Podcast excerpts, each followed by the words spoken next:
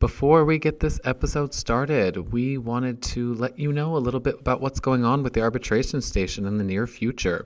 We got invited by the ICCA organization to go down under to Sydney, Australia to record live. Well, not live. We're going to be recording there and sending it to you as soon as we can, as soon as we edit and get our volumes right.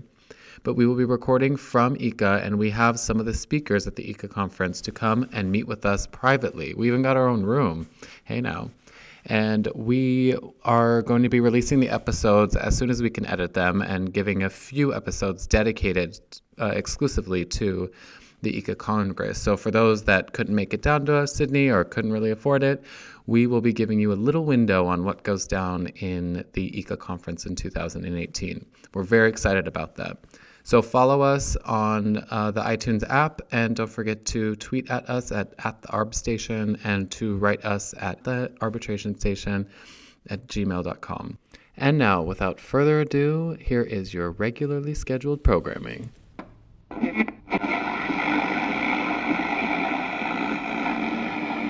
one intervened on behalf of...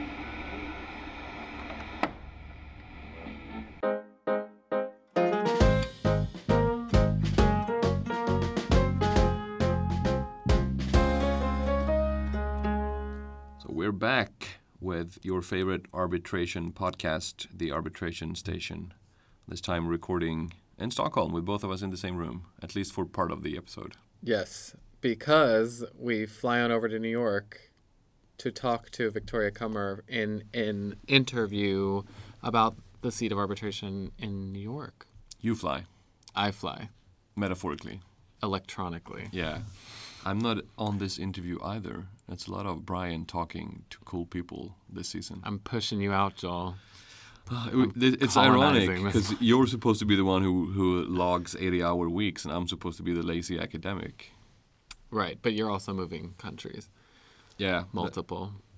that's true. That's true. But she is an arbitrator, a mediator, used to be counsel at a big law firm in New York, and um, also writes for practical law at Thomson Reuters. So she writes like practical notes on certain issues related to arbitration or related to litigation.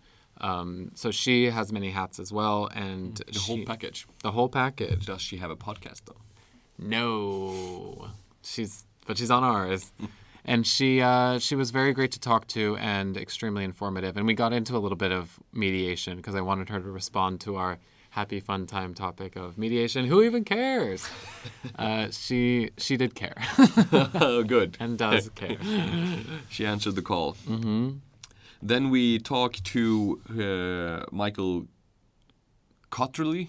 Yes, It's it's uh, he's not French Canadian. He's Canadian Canadian. Canadian Canadian. Yeah, so it's with an English pronunciation. Right. Yeah. Did you ask him about how to pronounce his name? No. Which which you said when we talked about pronunciations that you always shall. You I should always should, ask about. yeah. Okay, Michael Kotrly. Anyway, uh, at least uh, on uh, on the top five of my list of favorite Canadian arbitration practitioners, maybe even top three. Wow. uh, who is a senior associate with Freshfields in London and uh, an expert on damages, which is something we both wanted to do for quite some time. Very interesting aspect of international arbitration that is often overlooked simply because lawyers typically cannot count and try to refrain from even trying. Yeah, you become very niche if you become the damages guy, especially at a firm. They'll be like, "This looks pretty nasty. Get our damages guy in here," and he comes in with a you know a suit. Yeah, there was a time when I was working for IAReporter when they tried to make me the damages person because that it, it seems that that is of course what uh, many uh, law firms especially are interested in when it comes to new cases. They want to know the damages holdings because it comes up every every time basically there's an award on the merits. I think I did maybe four or five analyses of of damages holdings uh, and then I stopped. I Well, it's so hard. it. It's so hard to like go down and dig deep to really understand what happened, and then bring it up at like you know high level summary of what happened because it's so fact based. There's all these economic principles like what did this mean? What was actually recovered? How could they recover that? How did they calculate And it? And at the end of the day, you have to tell that story to a tribunal of three lawyers. So you Right. both need to grasp all the nitty gritty stuff, but then also explain it to a three year old. exactly. This we will ask Michael about, and then we will open our cans of beer and uh, talk about some career related happy fun time. Yes, we will be talking about billing. We will be talking about how associates bill, whether they bill ethically, morally, diligently, whether they bill when they go to the bathroom, etc. So your academic brain can pick mine on how we um, do that. So I just got back from the SCC. I was there doing some research. They they told me you don't speak Norwegian. Oh no! should I tell the story? Should you tell the story? So I was working at the SCC during my secondment, and part of uh, legal counsel's job is that you appoint arbitrators or suggest arbitrators for the board to then appoint. And I was looking, and part of the discussion, and this these are actually the SCC is going to publish um, how their practices on how to how they appoint arbitrators. I think they have already. They have. So this isn't divulging confidential information, but part of it is to look at the languages that they speak to see if there's any, you know, any mul- multiple language problems. So I was looking at this and I was like, okay, um, it's Swedish parties, but the contract is in Norwegian. And I was like, okay, I need to find someone who speaks Swedish and Norwegian. So I like go through all, you know, old arbitrators and looking through all the, and you know, we had there was like some it wasn't a list, but it was like you know a document that I had from from other legal counsel to give me like some arbitrators to think of, and they had their language specifications. None of them had Swedish or Norwegian together, and I was just like, oh, this is this is bad. So I bring up a list, and then I present it to the board, and I said, hey everyone, uh, here's my suggested uh, names for to be appointed as arbitrator. Unfortunately, I couldn't find anyone that speaks Norwegian and Swedish, and then it was completely silent. The problem with that, everyone, is that they understand each other completely. It's the, it's the exact same language. Exact same language. It's More just different pronunciation. But I like the story even more when you actually hung up on somebody on the phone who spoke Norwegian to you because you uh, ended up saying huh, huh so many times that you had to actually hang up and blame the reception. I asked how I could. I was thinking to myself how I could get out of it in a professional manner instead of saying, "I'm sorry, you have this multi-million dollar claim, and you're talking to someone at the SCC who doesn't know what you're even t- saying right now." Even though I could speak Swedish pretty much at that time, nor I mean, if you're listening to Norwegian, it just sounds completely different. So, Yeah, it is a different language. but not as as a native speaker, you could uh, definitely understand them. Yeah, would, would you put Norwegian on your resume now? Five years later? reading Norwegian. Uh, and then, so I thought the most professional way was because it was a landline to just touch that little button that hangs up without making a noise. And then running into Swedish co-counsel like that. You're gonna get a phone call in Norwegian Please pretty pick up the phone. Please pick it up so I don't have to.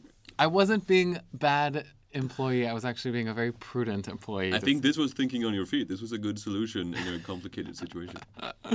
Could you imagine? I was trying to save face for myself and the SCC. Yeah, you did a good job, I think. Maybe the SCC would disagree. But... All right, yeah, yeah. now that I've embarrassed you sufficiently, let's uh, move on to some substantive arbitration station segments.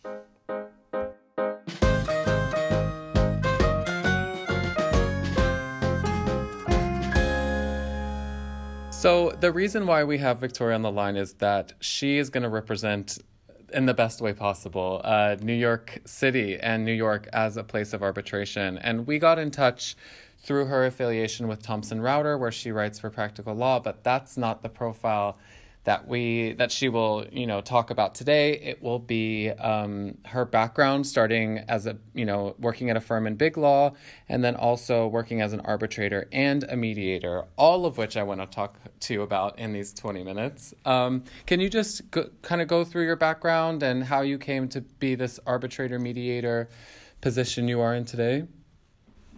Sure, absolutely. Let me let me though first correct you right out of the box. Please do. Um, the, the Practical Law is a Thomson Reuters company. Thomson Reut- right, Um, okay. Like you know, Reuters, the big news um, company, and um, and it's actually I have to say, you know, I want to I, I don't want to do cart before the horse, but um, it's being there and writing about arbitration at Practical Law is kind of the culmination of all of the stuff that led up to it, starting with um, my work as as a litigator, as an advocate in um, various international arbitrations, really around the world. Um, I, I retired from practicing law um, as as a partner at a big firm here in New York um, about five years ago now. Oh my God! Oh wow! And what kind of cases And, were you um, working on as a partner there?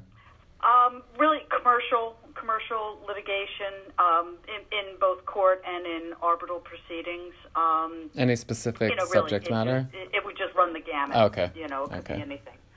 Um, lots of franchising work, um, but you know, really, it could be anything. Um, if it was, if there was a commercial aspect to it, you know, I did it. Right. Um, even though I was based in New York, I wasn't actually in the New York courts all that much. My my practice was really everywhere. Um, and as you know, with arbitrations, and you can just you know, decide between the parties where you want the seat of the arbitration. Um, many times I was in New York for the arbitrations, um, but you you could be anywhere. You could you know end up arbitrating in London, or just it could be anywhere. So. Um, Did the whole you? time, Sorry, go pretty ahead. much that I was doing my my my law practice, I was also an arbitrator. Um, I I started out arbitrating at FINRA, um, but I was approached by a case manager at um, the American Arbitration Association.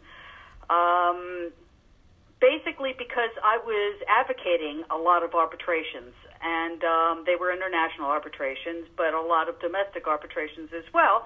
And the case manager said to me one day, you know, have you ever thought about being an arbitrator?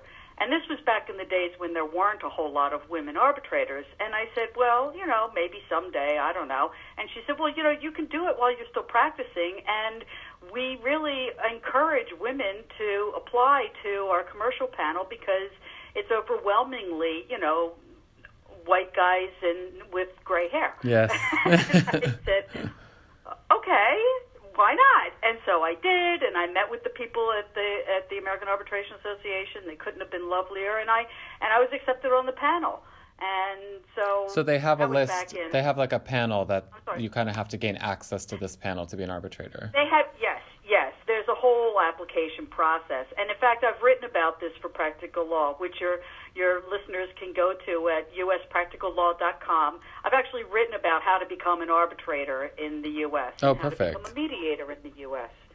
Um, and so that just sort of was the the jumping off point because from the from joining the AAA commercial panel, and then I was admitted into the ICDR panel. The ICDR is the International Center of Dispute Resolution, which is the international arm of the AAA. Um, and then that just sort of snowballed, and I'm on now the CPR panel as well, and um, I'm a panelist for the ICC.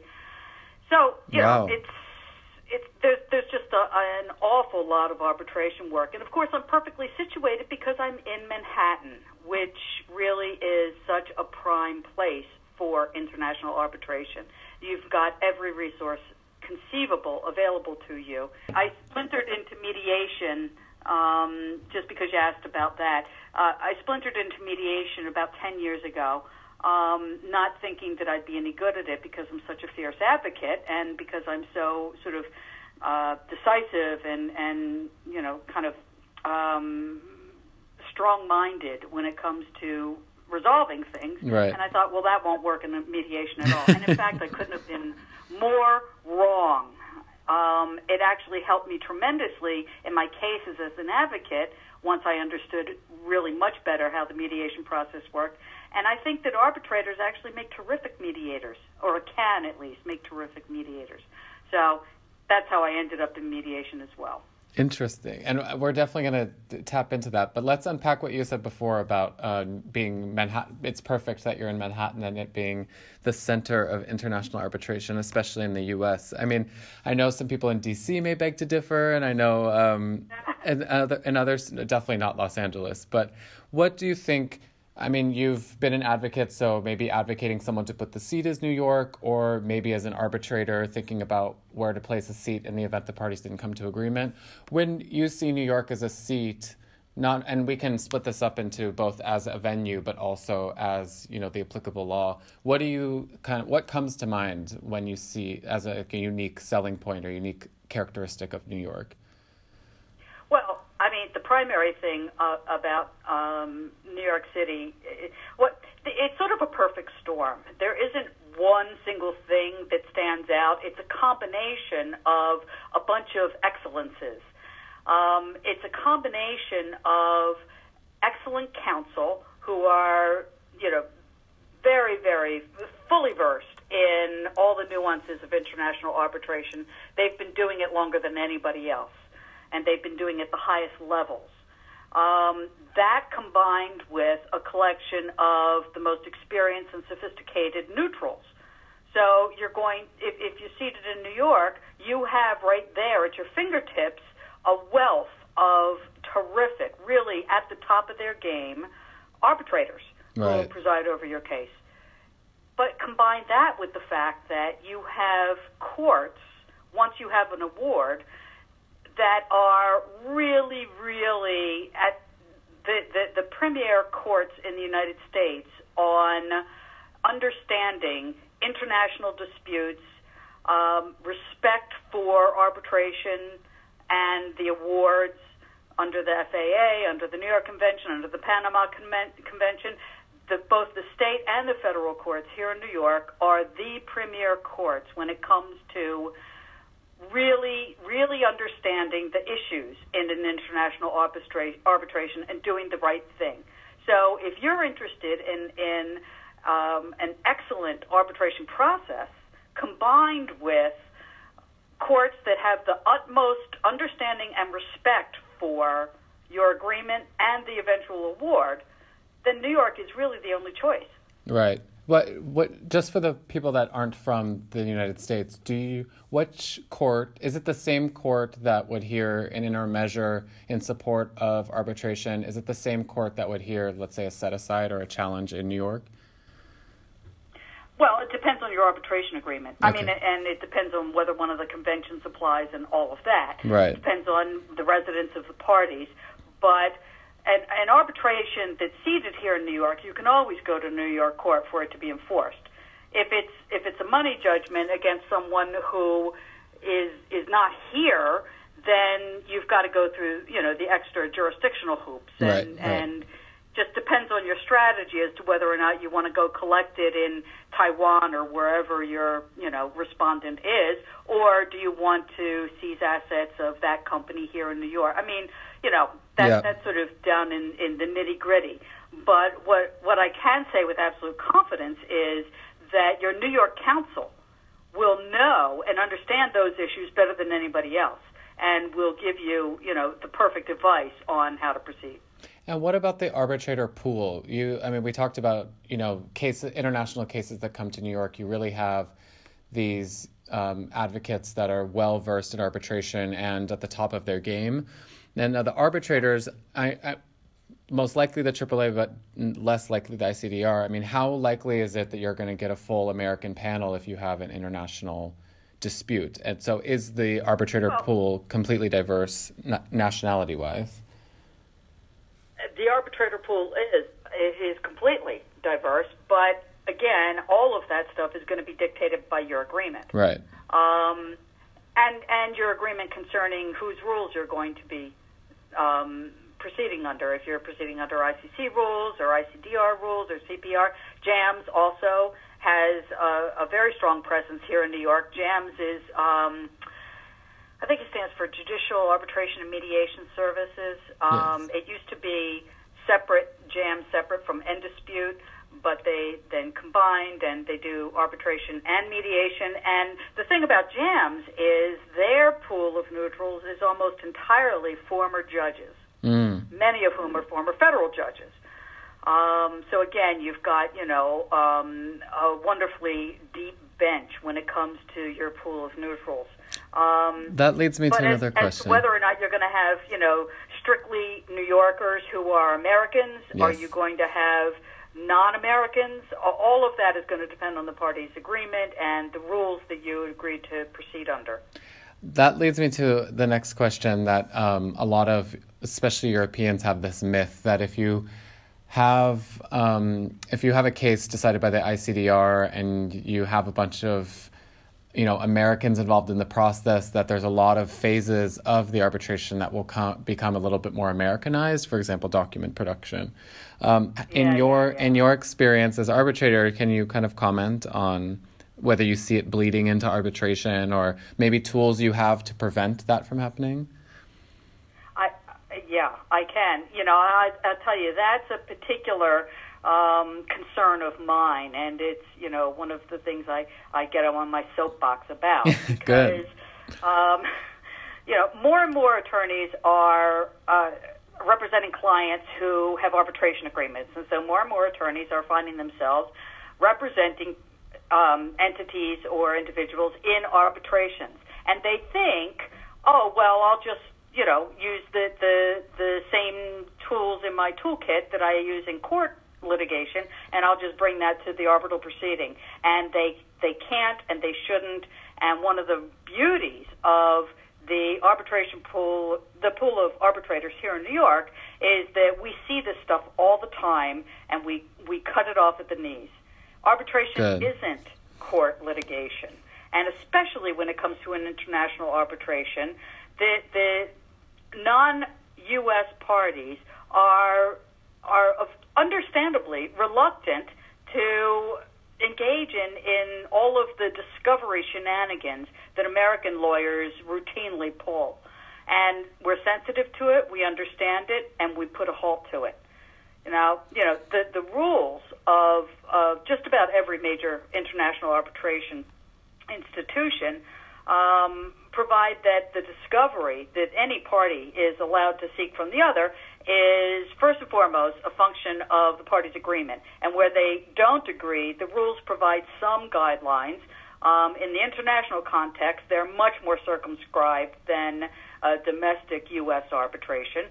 Uh, but ultimately, it's in the arbitrator's power to and, and jurisdiction to rule on whether or not you know one party gets all the discovery they want or if it gets curtailed. Right. Um, the the pool of neutrals that you have in an arbitration seated in New York, even if they're you know New Yorkers, um, understand those issues and and don't allow parties to you know American parties, American lawyers to run roughshod over the foreign parties and demand excessive discovery and all of that. I mean, there there are definitely instances where you don't really have any discovery or much discovery. Um, you know that the the thing about the the New York seated neutrals is we're really sensitive to that issue and you know I've certainly been on panels where we just don't ha- allow any any Wow. discovery, any document discovery, no depositions. I mean, depositions are strongly disfavored anyway. Yeah, definitely. And you know, if if you're proceeding under institutional rules or even UNCITRAL, even sort of an ad, on an ad hoc basis, where the there is no agreement and one party strongly uh, resists, you know, succumbing to th- this kind of overburdening and and cumbersome discovery, we simply don't permit the discovery to occur. I mean, it's just that simple. Right. You know, you you ha- you have your proof. You assemble your proof. You present your proof. Is it's are there any other surprises that um, in like international counsel kind of see, or any procedural quirks that international counsel see that they have commented on, not only necessarily in the procedure of the arbitration, but maybe afterwards and in any challenge proceedings or enforcement? Well, um, international counsel sometimes. I mean, and and I'm not involved at that stage of the process because Right. post award, my my work is done. Right. okay, but but this this is the kind of thing that international counsel have commented on just generally um, during the course of an arbitration, and that is this notion that um, once you have an award, then you're you know buckle your seatbelt. You're ready for a whole second round of intense litigation in the court regarding the confirmation or vacatur of the award, and you know that that New York courts recognize um, non-statutory grounds such as manifest disregard of the law, and um, and there and New York courts are not the only ones that you know have occasion to weigh in on the viability of manifest disregard of the law as a ground for vacating or not recognizing um, an arbitration award. So here's the bottom line about that. Yes. And for more information, your listeners can log into practicallaw.com and figure this out for, yourselves. Perfect. But the law is constantly evolving on this.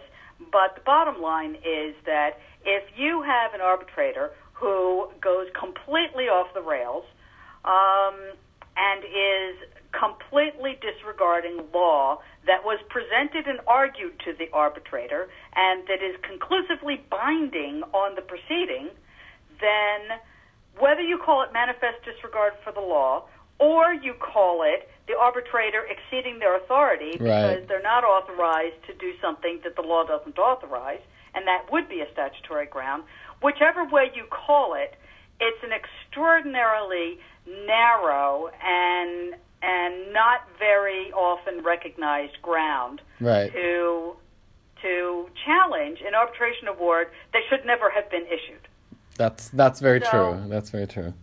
Yeah, and and the, the the other side of that coin, of course, is that when you have a pool of neutrals who are so sophisticated in these issues and so well versed in what the law is and their abilities are really at the top of their game in understanding, construing, and applying the law, then you've just you've just minimized to to practically zero the possibility that any court would recognize manifest disregard of the law of the ultim- uh, of the resulting award.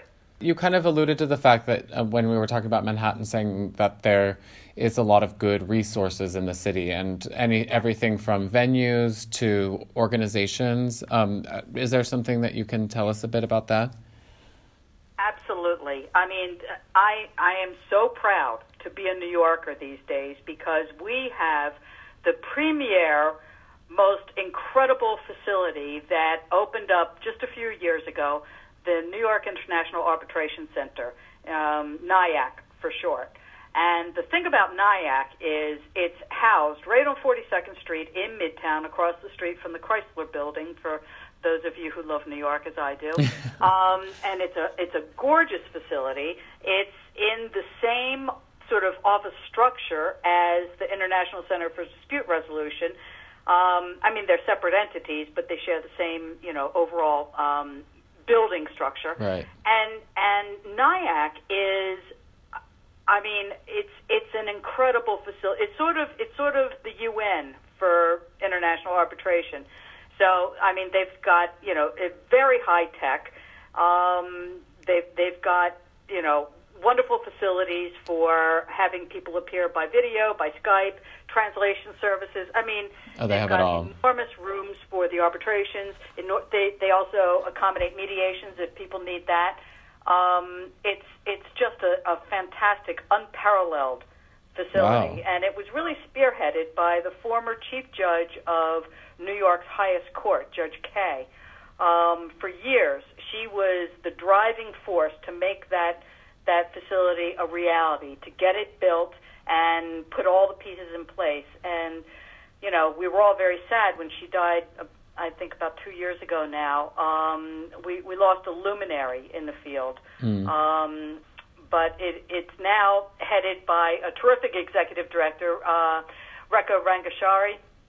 Um, has been in I, I don't know maybe a year or so, um, and she's doing a terrific job. And um, you know they they they have an amazing they have amazing board. They have you know directors who are luminaries in the field of international arbitration from New York and and and everywhere, but primarily New York.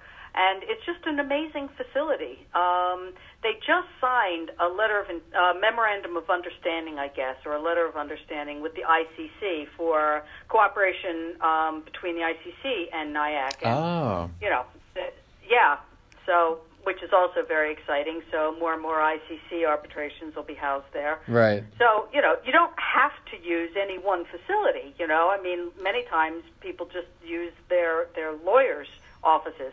Um, but if you really want state of the art tech and accommodations for your arbitration, um, especially if you have international parties who aren't going to physically appear, but Right. have to appear by some other means, and you're going to need translation services.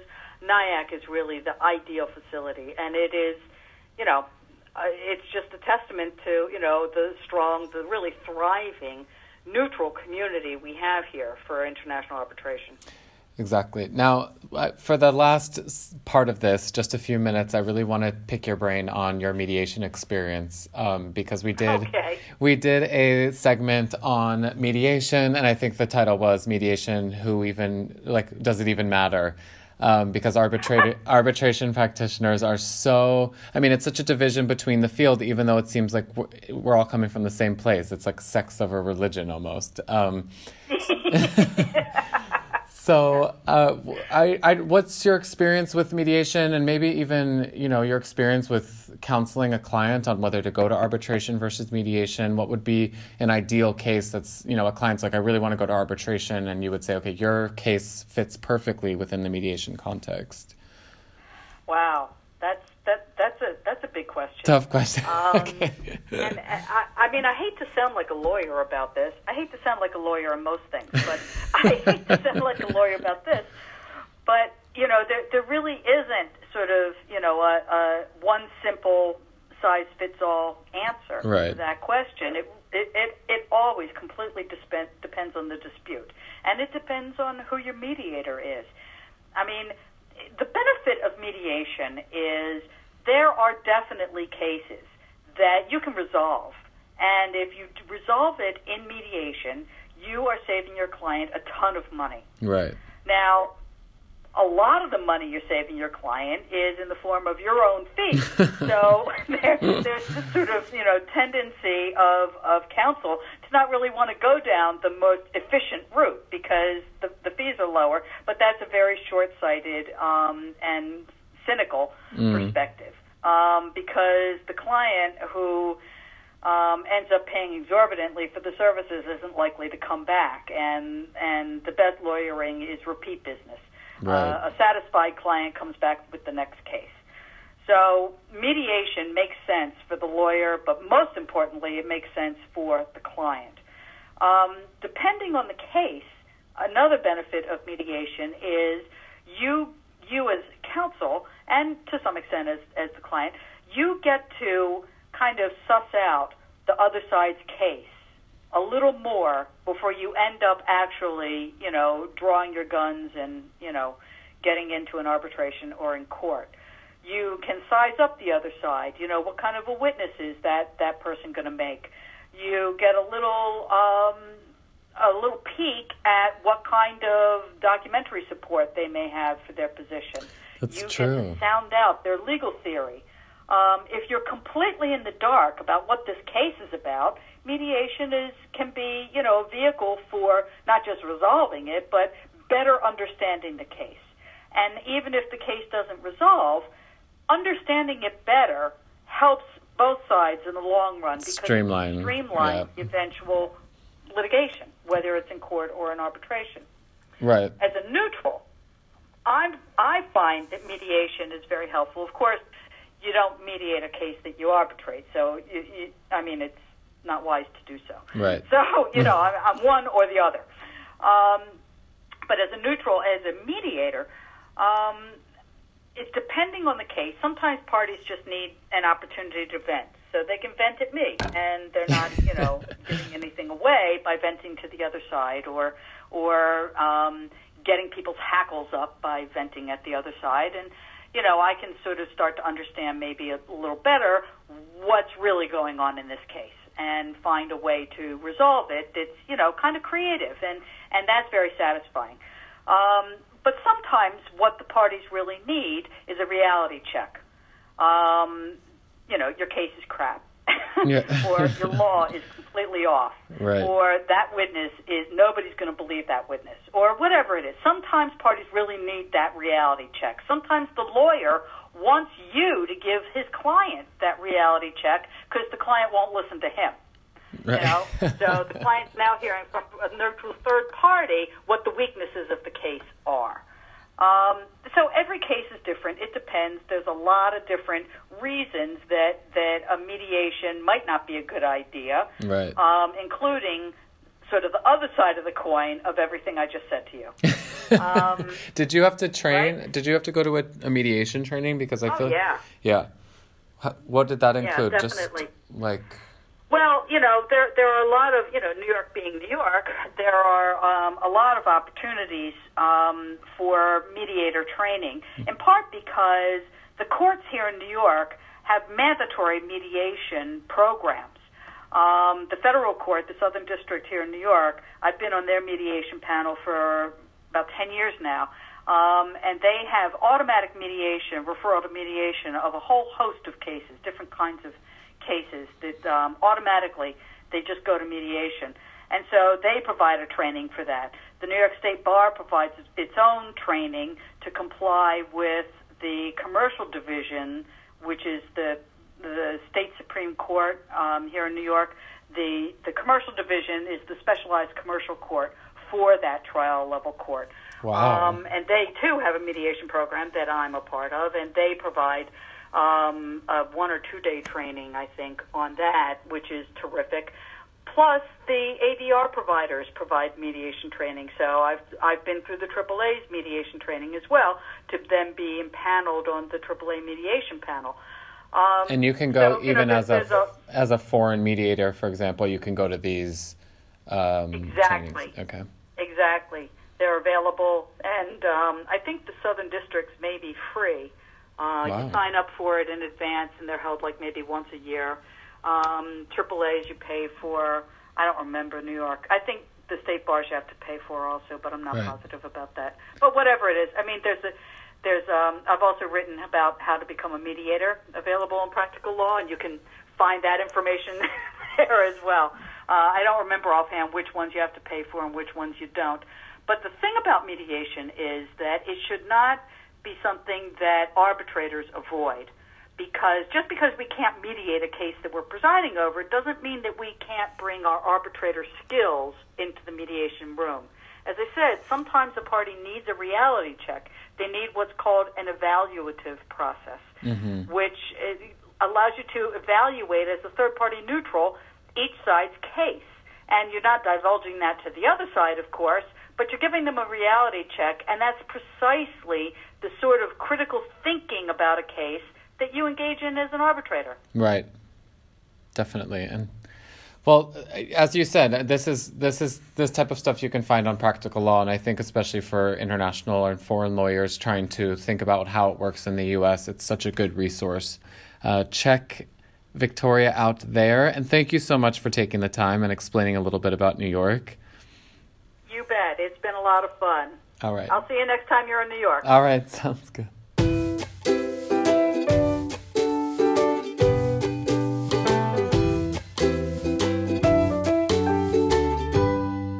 So are you are you officially the, the the numbers person, the the the guy who does this within the firm, or is it just something that you happen to be interested in? I think it happens to be something that I'm interested in. I, I do have, uh, before I studied law, I have a degree in economics. Uh, so I get probably unfairly labeled with the brush that I am number, uh, that I'm numerate or numbers literate, uh, and that I'm comfortable with this. I, I also just think it's just a situation where I've never shied away from it. Uh, I am unfortunately not afraid of using Microsoft Excel. Uh, I'm not afraid of having to do some, you know, calculations on the back of a fag packet, which is the expression that's used in England to describe, you know, sort of quick calculations. Uh, so uh, I, I, yeah, uh, the, I've heard the expression "quantum boy" used, uh, but I. He's a it is- superhero. it, it is. It is. It is not. It's the It is worst not- possible. It's like peripheral vision man or something. it's not, not very useful. it, it, it, it, it, is, it is not the best title, but um, I'll, I'll, I'll take it. And if it means I can add value to a case, then so be it. That's so. I mean, I think it's a bit of chicken and the egg type of scenario where it's like, uh, are you good at quantum? Well, no, you've just you're good at quantum because you've done it so many times. It's like people who specialize in oil and gas. It's like you're not an oil and gas guy; you just have done it so many times. Yeah, you just raise your hand once, and then all of a sudden you've had five cases. Yeah, I don't think that's an unfair characterization. So, as Quantum Boy, uh, do you do you uh, are you brought in? When is are you brought in right when the case is being assessed, right in the beginning, or do you think it's more appropriate to kind of leave that for a later stage of the drafting of a submission, for example? When do you think is the best time to start looking at the quantum questions? I, I think it depends on the case, and I think it depends on the client. Um, I think at the end of the day, leaving aside of when you quote bring in a quantum person, I think everyone should be thinking about quantum at the very outset of any matter. There's a number of reasons for that. Uh, first of all, if you're going to be deciding whether or not I want to pursue this case, you need to know how much is this case worth. If I'm defending a case, I need to know what is my exposure here, uh, and that's going to have a lot of impact on how you approach the case. It's going to have a huge impact on budgeting. Uh, how you know how should I staff this case, etc. Uh, and so, whether you bring an external expert on board, for example, is another question. But at the very outset of any case, it just makes business and legal sense to be looking into how much a case is worth at the outset. And how much is the client involved in that initial assessment? Um, again, it, it, depends on cl- from client to client. I mean, keeping in mind, you know, if we're in the business context, which we generally are, you know, businesses are in uh, they they are in the, the the typical exercise of figuring out on a regular basis what is their bottom line. Uh, so in relation to an, an ongoing uh, business concern, they should be tracking uh, profit and loss on a regular basis. And if something is then impeding on those profits and losses, they should be in, in, a position, they should have someone within the company to at least take an initial view and saying, this is costing us X million dollars, uh, for example. Uh, so, you know, is it the legal department doing it? Not necessarily, but there should be someone even at least within the commercial side within a client who's, you know, keeping track of uh, where where money's coming from and if they're losing money, why they're losing that money. Before we delve into the, the deeper nerdier stuff, may I ask you something that we did not uh, prepare you for? Sure. And it, it's a standard thing that goes through all the segments almost that we do, and that is the extent to which there is a meaningful difference in commercial arbitration and in investment arbitration for, for everything that you are about to tell us. Right. Because I, I, I primarily encounter these issues in investment arbitration, but I get the sense that it's basically the same things popping up over and over again. I, I, am interested in whether or not it's the same for commercial arbitration or if that is a different universe altogether. Well, I think I, we can start from you know where your principles of value uh, of damages compensation are, are going to come from. Uh, you know, typically when you're thinking about the investor state context, you're usually thinking in the context of expropriation or something expropriation adjacent, where the uh, where the measures taken are such as to essentially uh, you know, completely destroy the entire value of a business, which will then raise questions as to calculating the value of a business. Uh, you can have contractual disputes uh, where it is alleged that the same implications uh, of that is, is, that a business has, has been destroyed and therefore you have to calculate the value of a business. But it's more often that you're going to have a more discrete claim in relation to a breach of contract and you're going to have to sort of ascertain what is uh, what are the implications of the breach of contract and, and what have I lost. Um, so, as a practical matter, the exercises I think can be quite different between the contractual and the investor state context. Um, formally, I mean legally, you're going to be dealing with different um, legal bases uh, for. Um, uh, for uh, damages uh, calculation. Uh, so, you know, obviously uh, in investor state, you'd start with the treaty, and if the treaty doesn't deal with the standard of compensation, you'd go through, you know, the principles in Chorzow Factory, you know, wiping out all the consequences of the illegal act. you know, if you're in a contract situation, the contract might speak to damages. For example, there might be a liquidated damages clause, or there might be a cap on liability in a contract. And so, you know, it might be that a lot of the difficult legal issues or even the factual issues have already been dealt with by the parties in advance. Um, and so there, there's just a lot more things at play uh, and in a, in a contractual dispute versus an investor state dispute. And I guess it also depends what side of the case you're on, right? I mean, if you're talking about if if you don't have a legal basis that's particularly prescribed in the treaty or in the contract, and you're going to this Chorzow factory, as you said, principle, yeah. then you're going to kind of pick what's the best advocacy for your client, right? Yeah, that, that, and that's exactly it. And you know, even you know, under English law, um, you know, there's going to be, you know, it's going to be to, you know, get the amount of money which which puts the injured party in the same position they would have been had they not sustained the wrong. You know, there's always the question of, uh, you know, for example, could I get some sort of opportunity cost calculation? Uh, you know, you know, actually, I would have invested this money and I would have gotten X percent return on this. You know, do I get to add that to my damages claim, for example? Right. And I guess the missing arm of this, you have the client, you have you, Quantum Boy, and then you have this third arm, which I guess is the um, experts that you engage. So, I mean, if you're talking about trying to make this assessment as early as possible, when does the engagement of the expert come into play? Well, I, I, I think it is very useful to get an expert involved as soon as possible. And, you know, when one says an expert, I think what you really mean is someone whose business it is to value things, uh, someone whose business it is to calculate uh, how much damages are owing. Uh, and you know, it doesn't necessarily mean that you need a formal report. Uh, for example, it might just be about getting someone on side to test ideas against. It might be that a client is sufficiently sophisticated that they have someone in house uh, who can at least do at least you know, a quick and dirty calculation of how much uh, this is worth. Um, if you are starting to think about commencing a claim, uh, for example, there's a lot of value if the client's willing to sort of to pay the cost uh, to getting an expert in early. Uh, because you're going to want to get them caught up in understanding the nature of the dispute, the facts of the dispute, and in the case of valuing a business, the nature of that business as soon as possible. And it's in in your experience, in, in this scenario where there's no expert and the client isn't particularly sophisticated, how good are lawyers, arbitration lawyers, maybe specifically, at doing this in within law firms? Not necessarily speaking about your own firm, but in your experience. uh, I mean, I, I haven't been.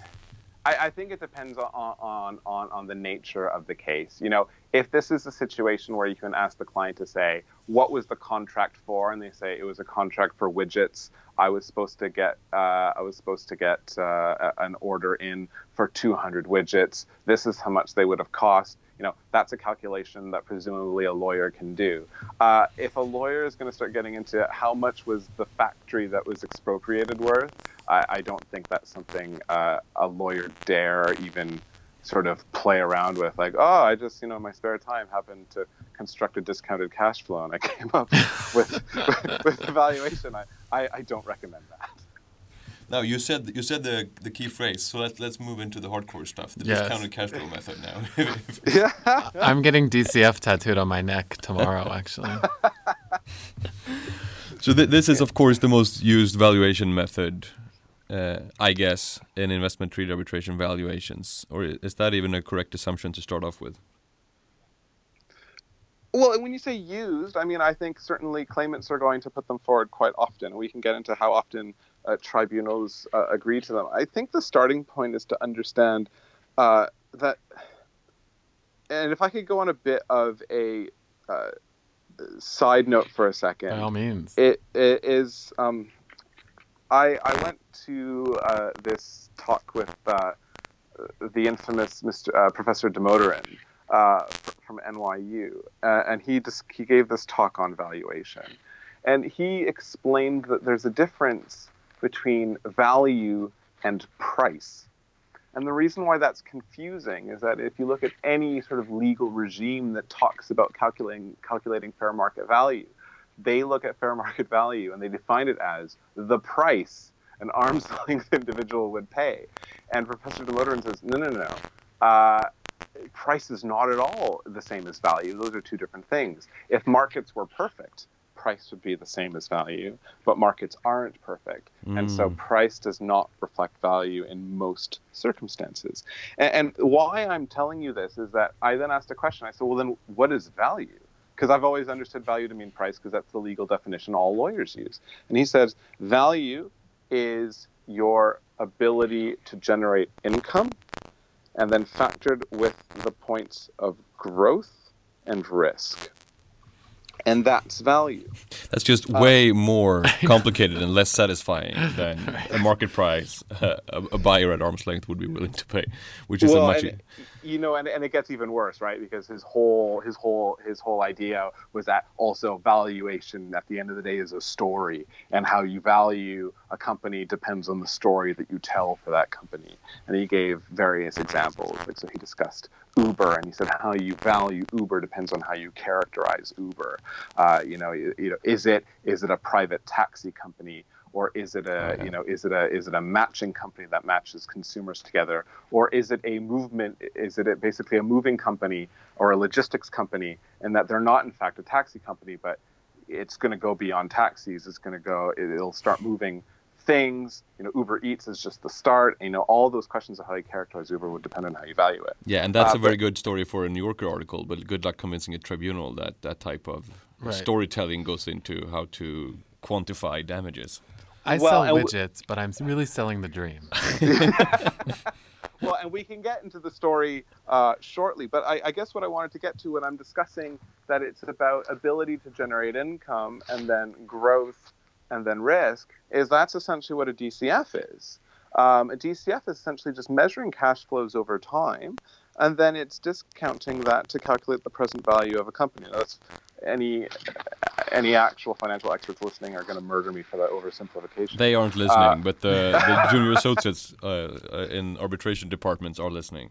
uh, well, then they'll probably be okay with that definition. Uh, but but the reality is is that um, while we talk about the fact of whether or not DCF is quote unquote reliable, the reality is I think in the business community, at least this is my understanding, is that when individuals as business people are valuing opportunities, they are themselves using a form of, of a discounted cash flow model in order to value that business opportunity. And it's because you only look at the worth of a business at its ability to generate income. And if they can't generate income, then where is its value? So, you, you know, people always say, you know, it's crazy that everyone's claiming on these DCFs, but actually it's, it's really hard to explain to clients the contrary because clients say, I don't understand. This is how we did this valuation. Why are you telling me that this is crazy and far fetched and speculative? Because this is exactly what we would have done. So, what are some of the factors that go into the discounting part of, of the of the, the method? Uh, so, you mean in terms of uh, applying a discount rate? Yeah. Yeah, so uh, the discount rate um, essentially has to reflect the uncertainty of the future cash flows. You know, it's just the basic principle. Uh, you know, if I have a pound today, uh, that pound today is worth more than the promise of a pound to me in five years. Uh, and, and, and there's various reasons for that. Uh, and so, you know, you need to look into the time value of money, and you also need to look at uh, the risk uh, that that can take place in the future. Uh, so things that you, you you might look at is uncertainty uh, in the business. Uh, you can look at uncertainty in the circumstances, uh, uh, you know, of the country where, where you're where you're investing, uh, you know, and just basic business uncertainties as well. You know, it's just like nothing is a sure thing. You can't treat that cash flow in the future as definitely going to happen. And so you can you can factor for those discounts in one of two ways. You could factor those discounts in certain circumstances where appropriate into the cash flow itself. So you can say, I don't know if this is a sure thing. So you might do it that way. Another way you might do it is you might say, I think the discount rate is the best place to sort of apply all my mixture of risk, and I'll just put it in this complicated number, uh, and that will be the basis upon which we we discount uh, for risk in the future. And just to clarify, it's you know the DCF brings you back to the breach date, correct? it'll bring you back to the valuation date however you may choose to apply it. Uh, so the default is usually date of breach, uh, but in certain circumstances you can move that valuation date. And there are a number of cases following the principle set out in Chorzow that say, for example, in the case of like an unlawful expropriation, I should be able to move the valuation date, for example, to take advantage of, say, there has been a dramatic change in uh, oil prices, for example. Should I be allowed to take advantage of that so that the state doesn't get a windfall, for example? And because that kind of brings me to, you know, DCF doesn't go all the way into the future because then you have what future damages, which, I mean, you're even speculating even more. Um, what's your experience with valuing that type of claim and, and the possibility of recovery? Well, yeah, this is where we start getting into nomenclature issues when you talk about future damages. Um, you know, if you think about a DCF, for example, the DCF is valuing the business at a point in time. Right. Uh, but at the same time, in order to value at that point in time, you are making predictions as to how that business will earn income in the future. Uh, so, you know, a DCF definitionally requires looking into the future, at least from the vantage point of a certain point in time. Um, but I, I, I suspect you're talking about another type of future damages. Yes. Yes, and and this is where things can get a bit hairy, and I think it'll depend a lot on the applicable law. It'll depend on the nature of the breach. It'll depend on the nature of the business, and you know, there's a lot of factors to think about. Uh, you know, brass tacks. It's going to come down to: Do you have evidence to support that these damages would have been incurred? For example, uh, do you, uh, you know, is the issue ripe? Uh, such that uh, you know if in fact they have not yet incurred, um, is this a claim that you can bring immediately? Uh, and then uh, there's a question of are those damages too remote? Uh, so I'm using you know remoteness, which is you know expression that's used in, in many common law jurisdictions. Right. Uh, but you know it's, it's the sort of same idea of yes, even if you can show yes, I did incur these damages or these definitely will be incurred, um, are they too disconnected? From the contractual breach itself that it couldn't have been within the contemplation of the parties that that is within your claim. That's a legal question, I would say, at the end of the day. I've been in, in a few contexts trying to explain to, to Swedish general public in the discussions of CETA and previously TTIP that there is no guaranteed right to compensation for loss of future profits under these treaties in in, in investor state arbitrations, which seems to have th- that notion seems to have stuck. That in in ISDS you always get compensation for for loss of future profits, but you're basically saying that it's not necessarily so. But I, I mean, again, it, it depends on what you mean by future profits. You know, if I'm claiming the loss of a business. Uh, and I am cl- com- uh, claiming it on the basis of, of, a DCF calculation. You know, definitionally, that that considers the, the future profits of that company in the process. Right. Um, but but people don't think that's objectionable necessarily. It's also if the company is still going on and how yes. that's going to affect yes. that. That's exactly right.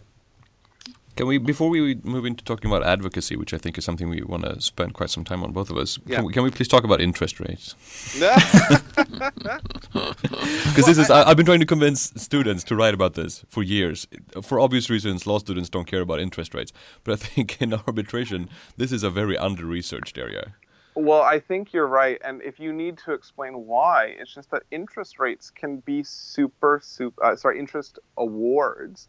Uh, and the interest, uh, the, the aspect of the award that relates to interest can often be the same amount as the award itself Yeah. or even greater than the amount of the award. And, and so when you look at, you know, what my client is owed, the award itself could be a footnote. Uh, depending on the rate of interest uh, that is awarded, whether it's compounded or or or, or applied simply, uh, and um, and and how long before that award is actually satisfied.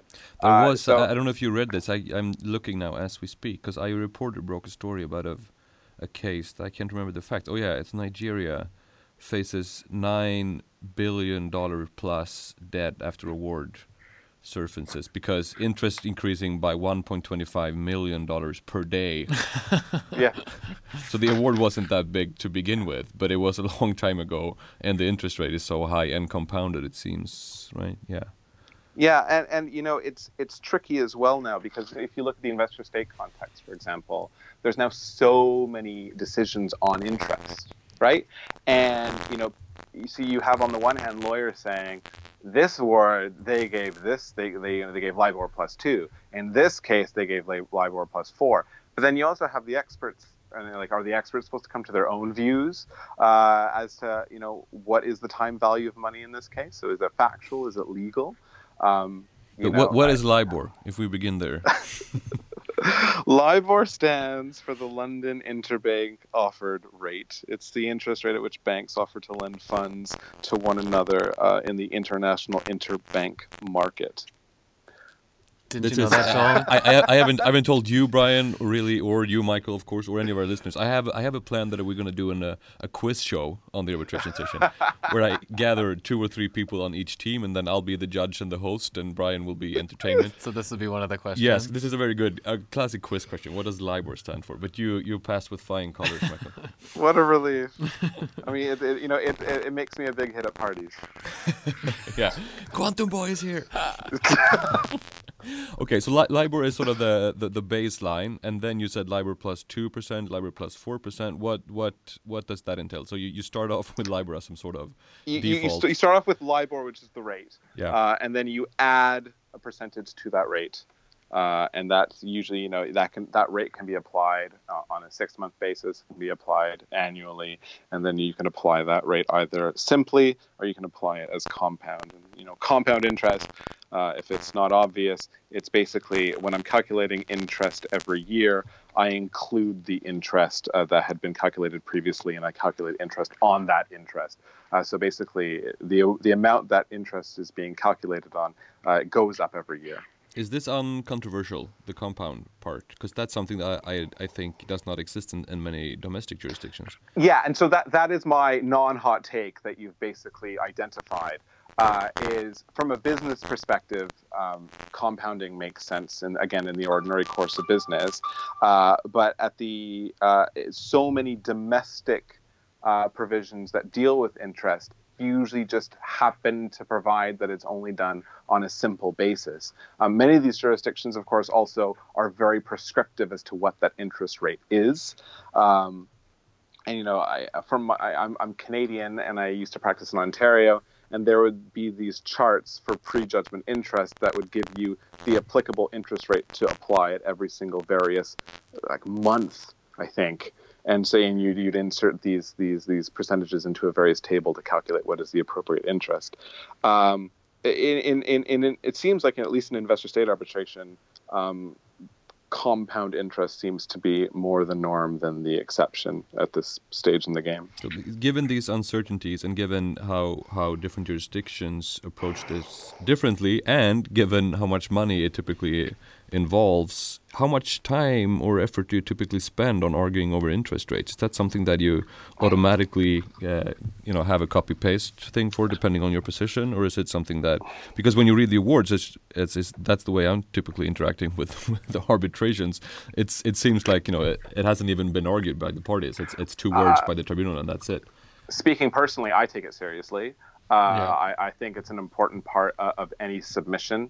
I think it's a point that you might also want to discuss with your experts, depending on, on the case. Although, again, given the direction of, of case law, at least in the investor state context, there's only so much uh, you can do. I always pay attention to interest. If, if I have, if, if I'm in a jurisdiction where the uh, the availability of interest is even in di- in in dispute, uh, and I am a respondent, I'm also going to spend a lot of time as to whether or not interest is even appropriate at all before I get into a fight on the appropriate rate of that interest. So personally, I, I, I take it quite seriously. Uh, you do have to ask yourself how many pages can you actually devote to this. Um, you A know, couple. the pr- yeah, but a couple. Uh, Yeah, I mean the you know, cost benefit should be pretty clear if it's relatively Right. big. The, the, the risk for damages are big. I mean the, the, the interest might make quite a lot of difference in, in just terms of money. Sure, and, and it- it's certainly important, but you also have to ask yourself how, just how much can you say on this point at the end of the day, and, and you know, so we take it seriously. It is always an important part of every submission, uh, that certainly that we do. Uh, but, but uh, you know, just because you haven't spent 20 pages on it doesn't mean it isn't an important aspect of your case theory. Right. You know, say who's it? Is it is it Mark Twain who said, uh, "I could have." I could have written you a shorter letter, but I ran out of time. Right. Yeah. yeah, Uh, you know, I, length, you know, length of ink spilled on an argument does not reflect the amount of thought or effort or importance that go into it. So if we're talking about, you know, the present, you basically are point um, hinting on the presentation of your arguments and the presentation, Yes. not only written but also orally. I mean, you're, as Joel said, you're kind of you've been delving into the numbers for many, many years before you present in front of a tribunal. How what do you think is the most effective way without sacrificing you know not only accuracy but the intricacies of your evaluation? How do you properly convey this to three people who possibly couldn't care less? Uh, well i like to believe that tribunals do care about how much they're going to award in, in, an arbitration. Yes. Um, I, I, think I, I think it depends on the nature of the case. Again if it's a contractual case it might be a, a, bit more of a straightforward math or legal or interpretation issue. You know, so here's the contract. What did the contract say? What does the law say? This is what I'm entitled to. Uh, you know, here are here are the various invoices. Here is what supports why I'm entitled to damages, and there you go. That's that that's fine. And you know, I don't think that there is a lot of magic to that necessarily. Uh, if you're seeking something that may uh, be arguably speculative or arguably remote, I think you're going to want to bolster that argument as much as possible to show why it was expected, and also why it, it, it, is fair for those damages to be granted in those circumstances. Uh, in the context of investor state arbitration is usually a fight as to how much a business or a business opportunity was worth. And this is, I think, where um, one, it can get very complicated very quickly, uh, especially if you're doing a discounted cash flow and if all sides want to play ball and have fights as to every single input into a discounted cash flow. Uh, and, and, also, you have a broader narrative dispute. And this is, I think, the first step. Uh, for proper advocacy in an investor state dispute is you need to properly tell the story of the business. Uh, and, and, this goes back again, I guess, to, to the Damodaran point I was saying earlier, which is what's the story? Why did this business have value? Uh, why was this business going to grow? And, and why were the risks manageable? And, and that's a qualitative story that one has to tell. Um, that also has to get supported by the data of the business itself. Um, so, y- y- sorry. What do you think is like a good piece of evidence to use when you're proving this, not only discounted cash flow, but maybe loss of future profits or something? Is there a type of piece of evidence that you would typically use, like a business model, or, I mean, it seems difficult to prove remoteness if you're unless you're just telling a story. Yeah. So um, there, there's a number of points here. One is um, if you know, if everything w- was run properly at the time, contemporaneous documentation, ordinary course of business documentation is always quite helpful. Uh, so, you know, as in, you know, this this company was always uh, looking at its profits and losses, was always looking at, at this, et cetera. And in the ordinary course of business, they were generating their anticipated cash flows throughout the year, for example. Uh, you know, they didn't do this w- with with fear, uh, with with uh, with with with, any sort of um, you know ulterior motive. Uh, they just, in the ordinary course of business, decided this is how much uh, we're going to make in the next three years. You know, who knows the business better than they do?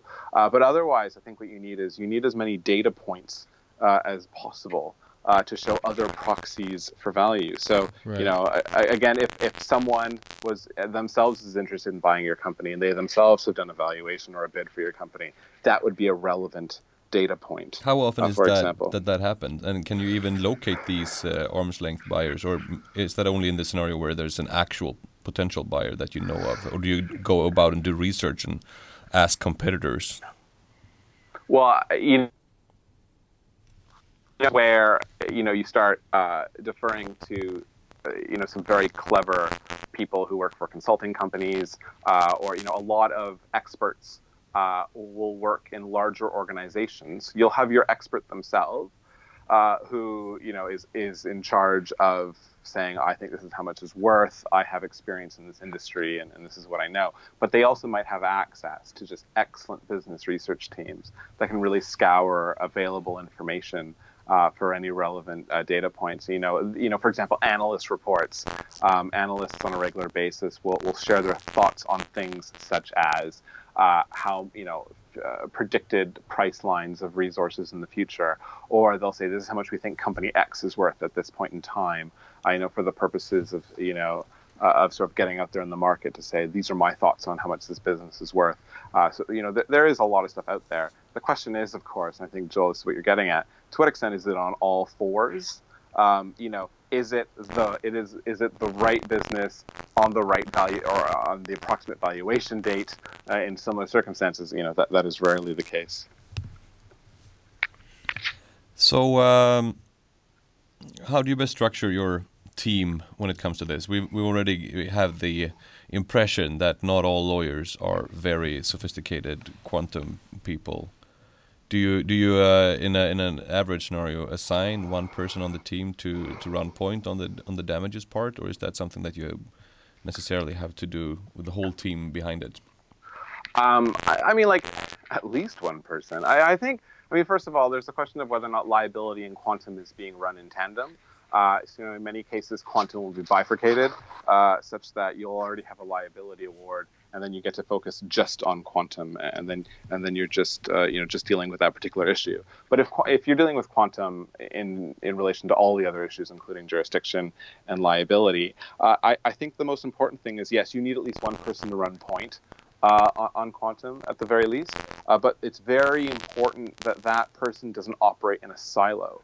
So, for example, you know, quantum needs to interact very well with your case theory on liability because you are only going to get uh, the the damages uh, for the stated breach that has actually taken place. So, you know, there needs to be open communication there. Uh, and furthermore, a lot of factual things that are established just generally in the evidence, the story uh, of the business, the story of the wrongdoing, could have direct implication on your quantum case. And, and, and a lot of quantum doesn't always relate you know, complicated calculations, but actual the factual bases uh, for those calculations that could seem to be, you know, just innocent facts uh, that are in fact quite relevant on the assumptions that can be uh, used by an expert uh, in in, uh, in, in coming to the valuation.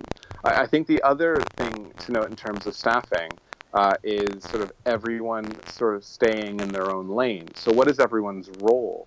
So it is a valuation expert's role to form an opinion as to how much either a claim is worth, how much damages has been sustained, or how much, in the case of something like an expropriation, how much a business is worth. Uh, but they will need to make assumptions or take instructions or get further information. So, for example, if it's a very complicated business and some inputs into the business are beyond the expertise of the valuation expert, it'll be important to get another different expert with sector expertise uh, in relation to that business to essentially vouch for various assumptions that are made uh, by, uh, by, by, the, by the valuation expert. Uh, and then similarly, what's the lawyer's role in asserting the relevant legal principles, for example, things like what's the you know what's the burden of proof uh, in evaluation exercise? What are the applicable legal standards under the applicable law? Uh, what have previous decisions been done? So everyone has their own role.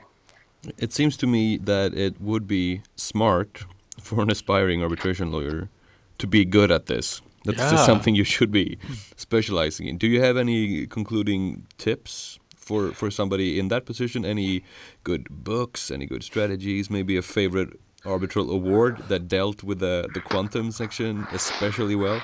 Um, I, so I don't have a, a favorite arbitration award. Thank on God. I, I, I, I, have two comments on it. I'm just looking at my bookshelf at the moment. I'm noticing I do have a copy of Damodaran on valuation, and just getting an appreciation on how valuation takes place in the business, uh, in the business context is, is what Professor Damodaran writes uh, an accurate uh, portrayal of what is done in arbitration? Heck no. Uh, but I think it's very useful to understand the basic principles, principles of evaluation. I think this also just goes with the general notion, and especially you hear about this a lot in law firms, especially in the UK, of really wanting lawyers who can, I hate this expression, but quote, think commercially. Uh, and, and, I think it's just simply about uh, about you know thinking about how businesses work right. and how businesses operate. I mean, I think one of the most important things uh, you know a lawyer can do in relation to to quantum, especially if they're working in a discounted cash flow, is just having a basic understanding of how they work. You know, things like my early years of the cash flow are worth more than the later years because the later years get discounted in value. You know that that's it's sort of like I think that I personally think that's an obvious point, but some people don't realize that that's an obvious point. So, you know, when the lawyers are having factual fights as to what would have happened in year, you know, breach plus one, those are really important fights because it could have a real huge impact uh, on, on the valuation going forward.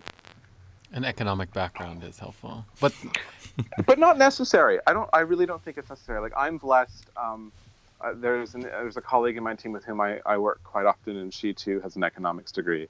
Uh, so you know, in that sense, I Good think- for I you. I, I, yeah, look, we're quite lucky, and, and I really like that. I have but one I, too. I, yeah, some of my best friends study. uh, but it's uh, it's not. You know, I really don't think you need an economics degree, but I do think you have to be willing uh, to to embrace the principles. I, I think, and also, you know, in terms of doing a proper job evaluation, it's not just about the economics chops. I think it's about really understanding your client's business, uh, or if you're defending a claim, understanding the other side's business. Uh, and so, you know, if you have a case about mining, you need to understand how businesses operate in the mining sector. Uh, how do they how do they track um, how do they track revenue? How do they track uh, expenses? Uh, how do they how does exploration work? Uh, you know, so it's not just about I know how to read a spreadsheet, but a lot of it is just do I understand the business? Because it's really important that you understand that. well, that's a great way to end this segment and a motivational piece to our listeners. Michael, thank you very much. Uh, th- thanks very much, guys. I'm a big fan of the podcast, and I really I really love what you guys do.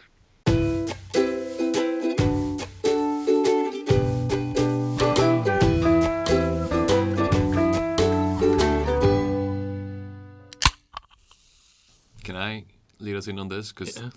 that would be the only thing I say, and then it's the Brian show. No, I think it should be like, t- ask me all the questions you have about billing. Oh, finally. I got, you cornered. I got a corporate lawyer cornered.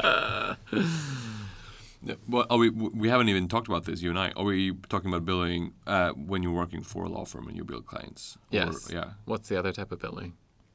When you're a secretary for a tribunal, you bill your Ah. hours. I think it's similar. It probably is, although I guess the considerations that go into how much you bill might be different. I'm trying to Very think of true. other contexts in which you're also billing for your time. Well, arbitrators, of course, are also billing for their time, usually depending on how they get compensated Right. under the institutional rules or ad hoc rules. And that's also different. I mean, it's it's always the same kind of mind game because you want to get paid as much as possible, but you also want to make it look like you're not working that hard Exactly. because you're a genius. Exactly. That's the point. But that's why the scale changes. That's why you charge more per hour because you're technically supposed to be more efficient in your work. Yeah. So it ends up being all the same in the end. That's the argument. Mm, yeah, of course. Yeah, yeah. Less experienced, then you work more hours, but Right. at a, uh lower cost, of course. Mm. So, what is the going market rate for, an, say, an associate in an international arbitration practice, like a two to four year associate, somebody To charge the client? Yeah. Oh, that's like almost impossible to say. Ah, no, because out I of the mean- corner again. Uh, be, no, because first of all, it depends on the firm. It depends on the country. And Have a ballpark it for, for those of us who don't work in private practice. Is it $150 two to $500? No, I would say like two, two to four hundred euros per an hour. Okay, yeah. And then, um, what's the most expensive? For like a partner level. Yeah, like the the partner in the firm, the the names that we all know about. How much do you suspect that they charge their clients when they're acting as counsel? Okay, because I, I was gonna say it's different when they're acting as an arbitrator. I Yeah, because I, I think arbitrator appointments don't really pay that well compared to what they make uh, working as counsel. right, but I th- right, but the hour charge out rate is more. I think I've seen the highest one I've seen was for an arbitrator. One of my cases, uh, but I think you're looking at maybe like the most senior senior like six six hundred and fifty euros an hour. That's actually less than I would have thought. Really? Yeah. I had some some notion that it would be actually be four figure even for the most senior people. Maybe. May, oh, I mean, I've worked. But that's not based on yeah, you're exactly. But I mean, you're also in an international environment. You must have. But that's the thing. It, this is not something you see that much, and you, you never talk about it No. outside and of your firm. Everybody, even within the firm, if you're talking about like how you bill or because people bill differently and people monitor it differently. I mean, if you're the most like very stringent person on the way you bill, you're there's a time, especially in our system, there's a little clock and you press it and then it starts ticking, and then. Technically, you know, when you're going to the can you bathroom, like you tick off. Glorified Uber drivers. But not everyone does that. Some people just say, okay, like I worked from one to four, I maybe took a coffee break, so I'll just knock off 30 minutes. You know, it's a little bit more, uh, a little ad hoc in the way that Yeah, you you're monitor. winging it, But if you're doing it th- even that closely, that I would consider that like good monitoring of your of your time. But I know some people who have to like go back two weeks in their emails to figure out what they did on Monday two weeks ago. They're like, oh, I kind of worked a finger in the air four hours for that, so now I'm going to charge four hours. And then I guess there's always a senior person anyway, actually editing the the billing before it goes to a paying client. Yes. Like the ah, four hours is too much. I think we only needed to work an hour and a half on this, so I'm going to change it. I guess that's typically what happens.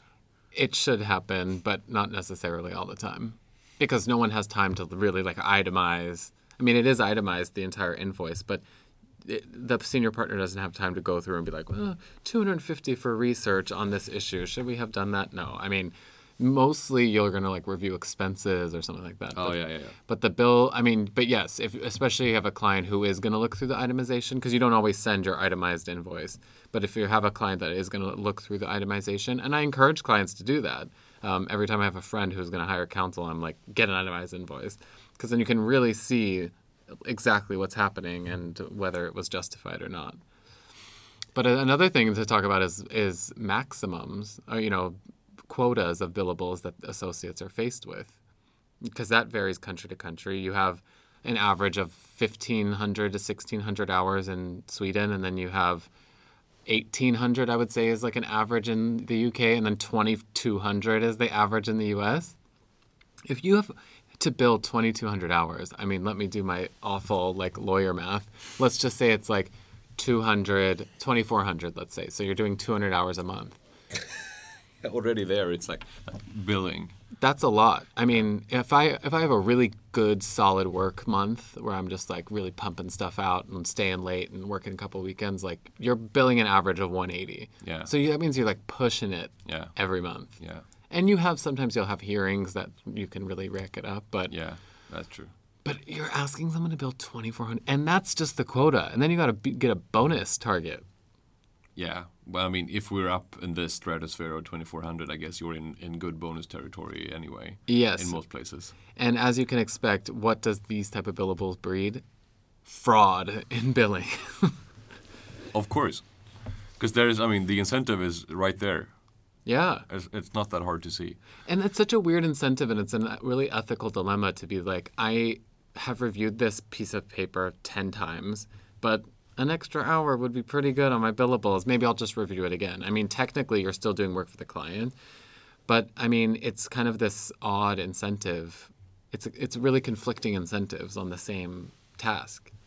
Is this something that you talk about in the uh, associate community, both in terms of your targets and how you build, or is it just something that, like dress codes, that you have to figure out just by learning by doing over time?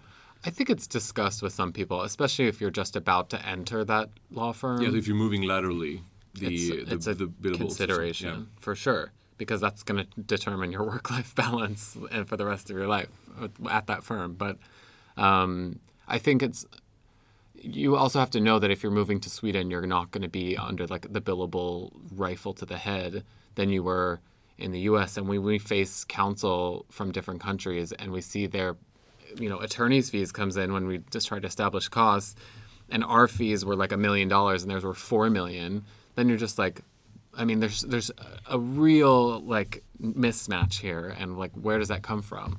This is why the Swedish court, the Court of Appeal in, in Stockholm, approved the Gary Born uh, expert report when they challenged the Kazakhstan Yeah. award, basically uh, on the assumptions in that this is what American lawyers do and charge. Right. So they said it was excessive by Swedish standards, but I guess that's what they do, so we'll allow it. Yeah. Yeah. And also, you get uh, you know holiday in Sweden and paternity leave and other things that sort of interfere with the available targets that you, as a as a law firm associate in the U.S. is not on your radar. Right. You're basically working. That's the thing. The Everyone's time. like, "Oh, you get to take a whole month in the summer." It's like, yeah, but you, then I haven't billed 200 hours that month. You know what I mean? So it's almost and like, you're also compensated accordingly, of course. I mean, Yes. the, the the comparison, Europe and then UK in the middle and then US in the top in terms of billables. That's also an accurate reflection of how you're compensated, basically. right. You do three, four years at a U.S. law firm, and you're good for, for quite some time. You can pay off your yeah student debt. Yeah, exactly. Your life is probably not as. Right. I shouldn't say too much. I, I love you all, my friends working for we do as law firms. They're not listening to this. They don't have time. They're billing somewhere. But what, I, want, I want to ask you, what about the uh, the billables that aren't billables? Non-billables. Yeah, I was Yeah. just gonna. Or yeah. that. So in my mind, judging from my uh, in total ten weeks at two different law firms and summer associates, Mm-hmm. there, as I recall, you had well, n- non-billables in the sense that just time that's wasted, like stuff you're doing without any way of justifying it. Marketing. Yeah, or yeah, or you're just you know having coffee or whatever, like stuff that's just Yeah, non- yeah, yeah. And then you have so but when you say non-billables, you mean stuff that you can actually you can account for the time and you get some sort of credit for it, but it doesn't go to to bonus or quotas. Depending on the firm, but yeah, but some firms have a non-billable quota. Mm, and that's like non-profit and marketing and student uh, yeah, outreach. like for example, I hosted the pre-moot all weekend. That's we have a matter number for that, and I get to bill that matter, but I don't get any like credit for it. And what is typically the proportion between the billables and the non-billables? I think we don't have one here, Yeah. but I've I would just say I know someone in another Swedish firm that has about 250 hours a year of non-billable work, uh, which is kind of a lot if you think about it. Hmm. Um, it that means at least every month you're having like 20 hours of work yeah, related that's to non-billable But I guess work. also if you if you add it up, it's pretty easy to do that. And I'm assuming most of that is actually relatively enjoyable compared to document production. Yeah, I mean, you're talking about pitches, articles, helping partners write their articles. uh, you know, d- this moot stuff, meeting with students, going to promote the firm, speaking at conferences, teaching, all that stuff is non-billable. Podcasting. Podcasting is not on my billable. if I did, I would have. That's just because you so are stupid. billable. I should. Writing that down. No, but I think, and there's a lot of things that are non-billable that I think should be billable for the purposes of. I mean, I think promoting the firm is just enough bringing in money as billing a client for it, even though it's not like directly relevant. I mean, I think it's like a fraction should be counted. Maybe it's like you know every third hour you get a credit or something like that. Yeah, but I I, th- I th- seem to recall that other firms, not in Sweden, they have more layered. It's like A, B, C billables. Basically, you get different, and some ah. of them you can count more than the others. Well, that makes sense. I mean, a lot of people I've heard some firms are trying to do away with billing and just have when you get Communism? a case when you have a yeah exactly chaos. What do I write down? How much I worked? Oh, you didn't work. You contributed to society. Right. How do I compete? Uh, but so basically, what you would do is you would sell, a, pitch a case to a client under basically a package fee, which I mean, you, you have in some cases. You have like a blended fee agreement, and you have an a quote of how much it would be. So you basically say, okay, here it's a construction project. Here's this. You we'll charge you. 200,000 euros for the jurisdictional phase. We'll charge you 300,000 for this. And then, so your whole thing will be 1.5 million euros. And you pay us in installments. Yeah, And then we, we work as much as possible. and that is on the assumption that the case is as complicated as you think it is at the outset. Can, Yes. do, do you then go back and renegotiate if if the EU Commission shows up with a, an amicus brief that changes Yeah. the jurisdictional phase? For Or if example? there's provisional measures that Yeah, are exactly. happening. Yeah, I mean, that would have to be renegotiated. But uh, it would be a way to kind of. But then, how are you? If if I if I was a law, uh, yeah, I mean, it, it couldn't be. It how would it would have to be the entire law firm functions like that. Because if you had one matter that's like, this is our we don't bill matter, no one's going to work on it. So it needs to be. But I think if you had an entire firm and that's how you operated, maybe I, I would maybe say there's a less of incentive to keep you at the office yeah, true. because you're not under the gun for anything. So you can maybe not read it that one last time. It's no real circumstance to There's you. a good analogy here to ar- arbitrators and how they bill, depending on the uh, applicable arbitration rules, which is typically either one of the two. Either it's based on the amount in dispute, and then you get a, a basically not a fixed, but like an interval, depending on how big the case is in terms Right. of the amount in dispute. You get your your compensation based off of that, or it's an hourly, just how many hours you spend. Those are like the two major schools in, Right. in international arbitration institutional rules, I think, and that it's the same argument basically. I think that the, one you just gave when it comes to if if you're not billing per hour, Right. you don't have the extra incentive to spend more time doing it. right? But on the other hand, I think a lot of arbitrators, for them, they don't make enough. we should really, we should really union, unionize the international arbitrators community. But they, they, oh, I've, I've heard a lot of them complain. because I know both the ICC and the SCC, of course, have the um, the uh, amount in dispute Right. method. That uh, if the case turns out to be way more complicated than the amount in dispute would uh, would indicate, it's not worth it to the arbitrators in terms of you know, billable time. Like Right. do- dollar or euros per hour spent might be much worse.